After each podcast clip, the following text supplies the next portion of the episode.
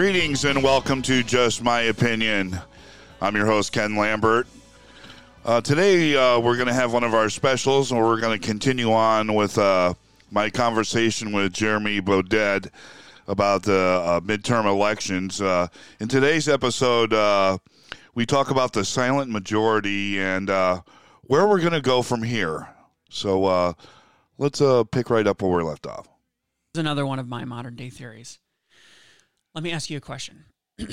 if I say the phrase silent majority, who is the who was the silent majority? Republicans. Repu- but who were they? Who were what kinds of people were they? If you were to picture close your eyes and picture a person of the silent majority in your head, who is it? What are they? What do they do? What are they like? I, I think they're less conservative.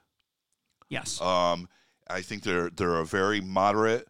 You know, they're, they're they're the tweeners in the Republican are, and they and they may not actually be Republican or Democrat. They may just be people who exist in the, you know what I mean. People, they don't follow politics. Yeah, they just kind of exist in in this area of, uh, you know, hey, um, it, you know, I don't want things to be too expensive.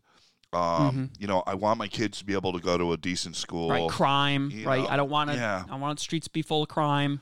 You know, but uh, uh, you know, and and they don't really give a shit who who who the person is that's doing that, as long as it, you yep, know, it gets done. And you know, and then uh, I I know so many people like that where they they have an opinion about as far as what they what they want or what they uh, like and what the uh, what they expect, mm-hmm. but they don't want to really mingle. Uh, they don't want to have to do anything to get involved with it. You know what? I don't want to have a political discuss- yep. discussion with you, Ken. I just, you know, as you know, I just want to be able to go to the grocery store and buy my food, get some gas on the way home, and uh, you know, have my kids uh, get a good education. Okay, that is a great description of the silent majority from the 1970s and 1980s. That is not the silent majority today. The silent majority today is a young person between, I guess now we can say 16, because the next election will be in two years, someone between the ages of, let's say, 16 and 30 that spends most of their life on the internet and virtual reality. They probably work remotely. Um, they may or may not live with roommates on their own. They're unmarried they really don't have anything to do with politics. They spend their life playing video games, they work their job, they don't really pay any attention to what goes on. This is what the Democrats have done that's so genius. Through their ballot harvesting and mail in voting, they have found a way to capture them. If you are a middle aged woman in the suburbs, and let's say you have two or three children, right? And mail in voting is the law of the land. Guess what's probably going to happen? Your children's votes are going to show up at your door. And you're going to call them up and you're going to say, Have you voted? And they're going to go, No. And she's going to go, Get over here. You're going to vote right now. And they're going to, Ah, I don't know, Ma. No, no, it's fine. I'll tell you. I'll tell you who you're going to vote for. And come on over. Come on over on Tuesday night. I'm going to cook you dinner. I'm going to make lasagna, and you're going to vote, and I'm going to mail them in. And you essentially have suburban mothers with two or three kids, maybe even their friends, that are gonna they're gonna come down and you, she's essentially harvesting those ballots. Now those kids wouldn't have shown up on election day to vote. They don't know what's going on. They don't have anything to do. Nothing even motivates them. Even inflation doesn't motivate them. Maybe even abortion doesn't motivate them because they're just not involved enough to care. They don't know what's going on. They're not having sex because young people aren't having sex. Therefore, they're not really needing abortion. Like they don't have anything to do with it. They don't know who to vote for. You're going to vote for the person with the D next to their name collects those ballots, mails them in, sends them in, and now all of a sudden you have four, five, six people voting D where you might have only had one or two. And you do that times 10,000, 20,000, 30,000, 50,000 households in a state, and that's how you flip an election. That may be the smartest thing that you've ever said to me. That's exactly what is happening today. Uh, that may be the smartest thing. That, I mean, uh, the Democrats have figured out how to get the lazy vote. That's exa- that's exactly what they, they, they've literally gone out and they've harvested it. They've planted the seed by sending all the ballots out. They've waited for it to ripen. They've watered it through talk in the media about abortion, about uh, the war in Ukraine, about fear over atomic uh, war, uh, whatever, whatever you have to do. They've watered it, they've sunned it. And here we are. It's mid November, and they're going to spend a week and a half, two weeks collecting it, and then they're going to spend another two weeks counting it. And yeah, that's why you see these magical charts where all of a sudden, all, it's not an accident that all the mail in votes always go 90% blue. It's not I- an accident. And and and so uh, having but that's not cheating. I don't want people to confuse that. That's not cheating. It's just slimy and manipulative, and you're you're you're leveraging the ignorance of your voter base in order to win. And there's just something so weaselly and slimy and nasty about that. you know, and, and I, I'm much older than you, um, and uh, my generation, um, I can remember being like 16 and 17, and being already interested in politics, and uh, you know, I used to have a couple of friends that we used to sit around and talk politics like you and I do, and and uh, I couldn't wait to get old enough to be able to vote. You know what I mean? Uh, uh, as soon as I turned 18, I, I registered, and Mm-hmm. I could. I mean, my fir- my first uh, vote that I casted was for Ronald Reagan Mm-hmm. in 1980, Mhm. and um, you picked a winner. you know, I just, I just, I mean, he, that's where I left off. It's been losers from then on in. But um, but but that's the difference in the generations. Uh, there's so many so many younger people and I and I, you know every time I say stuff like that I think of my my old man and I and I, I remember saying as a teenager I'll never be like my old man you know, Mhm. blame everything on the, the our music and our hair and our Yeah. you know um but god they're so lazy they're so lazy when I mean uh you know uh, the workforce you know my real job I see it every day they're so lazy they you know they uh they don't you know getting off their ass to go and vote so bec- because they care about the country Yeah, no. Nope. Nope, not going to happen. And Democrats saw that. I think they saw that six years ago when they lost to Trump. I think that Trump Genius. found a way. Trump found a way to light a fire underneath the silent majority that you were talking about. I think that he found a way. These are middle aged, late middle aged people in their 50s and 60s that hadn't voted maybe since Reagan, that had stepped away from politics, raised a family, really didn't have anything to do with anything. And he found a way to pull them back in. And he pulled them back in on, on the Republican side of the ticket. And Democrats said, "What the heck are we going to do?" And I don't think it's a real conspiracy, but I think they took managed to take take take advantage of the fact that the pandemic occurred to change the rules to fundamentally alter them um, so that you know that they would have an innate advantage at the end because they already had the machine set up they looked at their assets and they said how can we change the rules to advantage us absolutely genius. Um, now, you, as you said, it was slime. It's slimy. It's not illegal, but dumb people get to vote yep. I mean, yeah. But do, is it even worth the effort to try to change it? i mean there's And a can you change it now? I think there's a lot of Republican strategists that are like, well, listen, it's already been two cycles. Democrats basically have taken control. I, I can't speak to the specifics of this, but the the the impression that I'm getting is that Democrats have basically taken control of all of the enough state houses, or at least are able to exert enough influence politically at the state level that you're not going to be able to flip those laws back. So you're not going to be able to take away, you're not going to be able to implement voter ID in places where it doesn't exist. You're not going to be able to take away mail in balloting where it doesn't already exist. You're not going to be able to um, uh, demand in person election day only. You're not going to be able to do any of that kind of stuff, which is why I think. Um, one of the things that bothers me about Trump is he makes stupid promises all the time. He makes legitimate ones, but he also makes stupid ones. And when he made his announcement for 2024, he was like, "It's only going to be election day, and there's going to be no mail-in." It's like you can't do that at the federal level. That's not how it works. It's- you know, we we have an electoral college. You're not allowed to do that. But I, that they've gone full black pill. Most Republican strategists, and they're now saying this: we need to build the machine that the Democrats already have. That's their thinking. Their thinking is the only reason why the Democrats won is because tactically on the ground they played better, and we thought we'd be able to change the rules. We can't now. We can't change the rules, and so it's time to play by the new set of rules if we want to win again. And Uh, and and uh, you know, and the trouble with that is It's a lot easier to do ballot harvesting in New York City than it is in Clinton County, New York.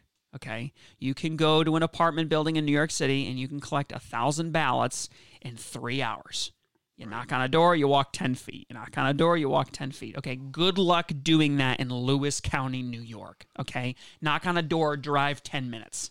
Knock on a door, drive 10 minutes. And half the people whose door you knock on are going to go, No, I ain't voting. I'm waiting to do it in person. Yeah. It's going to be very, you're going to need twice as many people and twice the, twice the resources, twice the money, twice the area at least, depending on the area that you're in. So there's a huge, there's a huge advantage on blue for most of these election laws going forward. There's a there's an overwhelming advantage on blue, especially in states that are, you know, uh, kind of um, uh, not toss up states, but they're states with states like New York and like Michigan, where you have a very heavy area, a very densely populated area the southern part, the southeastern corner of the state, and then everything else is much more rural. It's going to be very difficult to compete in in areas like that because again, you can knock on a couple of apartment buildings and you can sway the election by two or three thousand votes.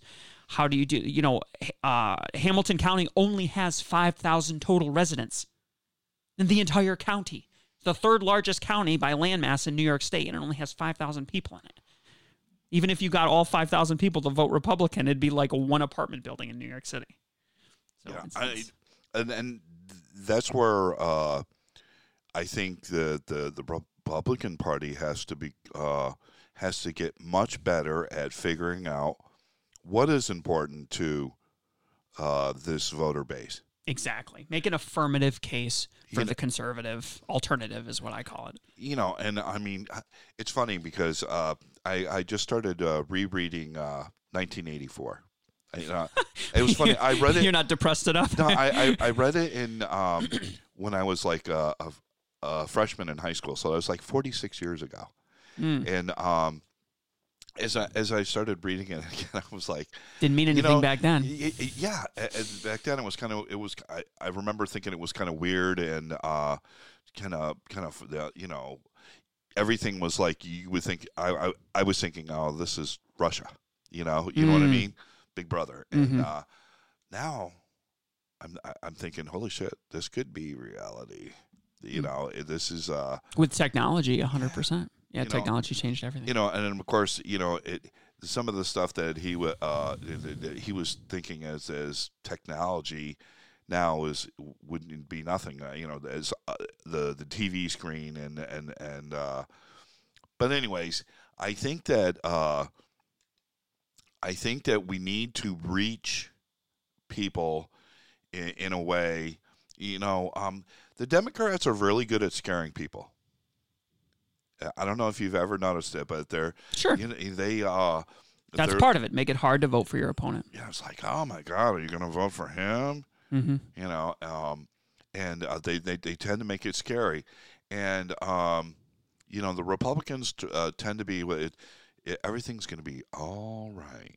Yeah, and they they they uh, campaign with their heads, not with their hearts. And I think you have to do both. I think the definition of to me, that's the definition of conservative. That's the difference between a conservative and a Republican. A Republican is, you know, only up here in the head. A Democrat is only down here in the heart. But I think a conservative is able to balance both of those things together. And I think it's time that Republicans and conservatives come together to make an affirmative case. Like it's not about scaring the other person, but it's about saying, why am I anti-abortion? Why am I pro-Second Amendment? Um, why do I believe in protecting women and enhancing the idea of the traditional family? Because I believe that innocent innocent people need to be protected. That that's like the most important thing that government can do.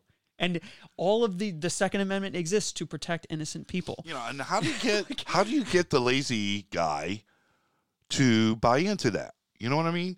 I mean, he's he's he he didn't even care in your scenario. Didn't even care about go, wow, you know, okay, there's some lasagna into it, so I guess I'll. Uh, or my mom's telling me. Yeah, to. mom said to. You know. You know, and um, she won't give me my allowance. So why should why does he care about your kids?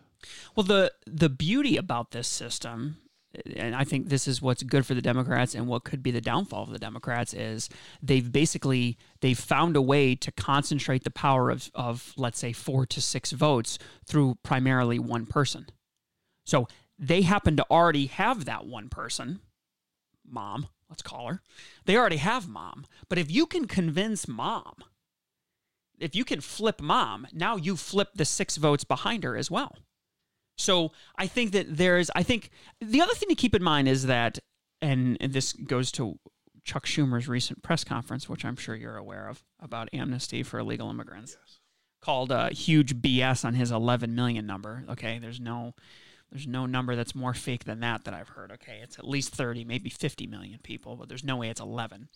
Um, you know, you have one group of people that is transing their children that's making them sterile, that's aborting their children, that's handing their children off to other people to educate, that isn't taking an active role in their lives. Okay. And then you have, and frankly, isn't having children in general, is having less kids than they were before. And then you have another group of people that's having three, four, five, six, seven kids. They're homeschooling them in pods. Um, they don't adhere to the transgender ideology. They don't support abortion, even in instances where birth would be extremely inconvenient, financially or otherwise. So, okay, let's extend this out over the next hundred years. Who's going to win? You've got a group of people that's reproducing and a group of people that isn't reproducing.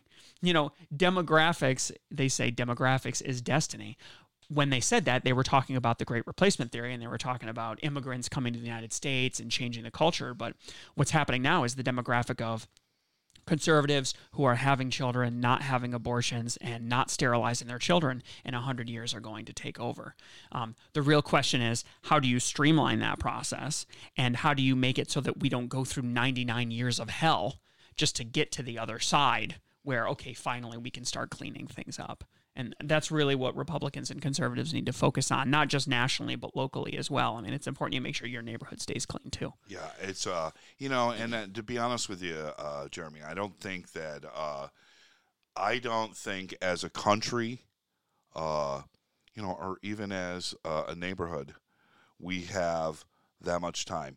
And if, uh, if things go into this, uh, restructuring and, uh, the real New Deal, um, trying to get get it back eh, without getting bloody is, I, I think, uh, nearly impossible.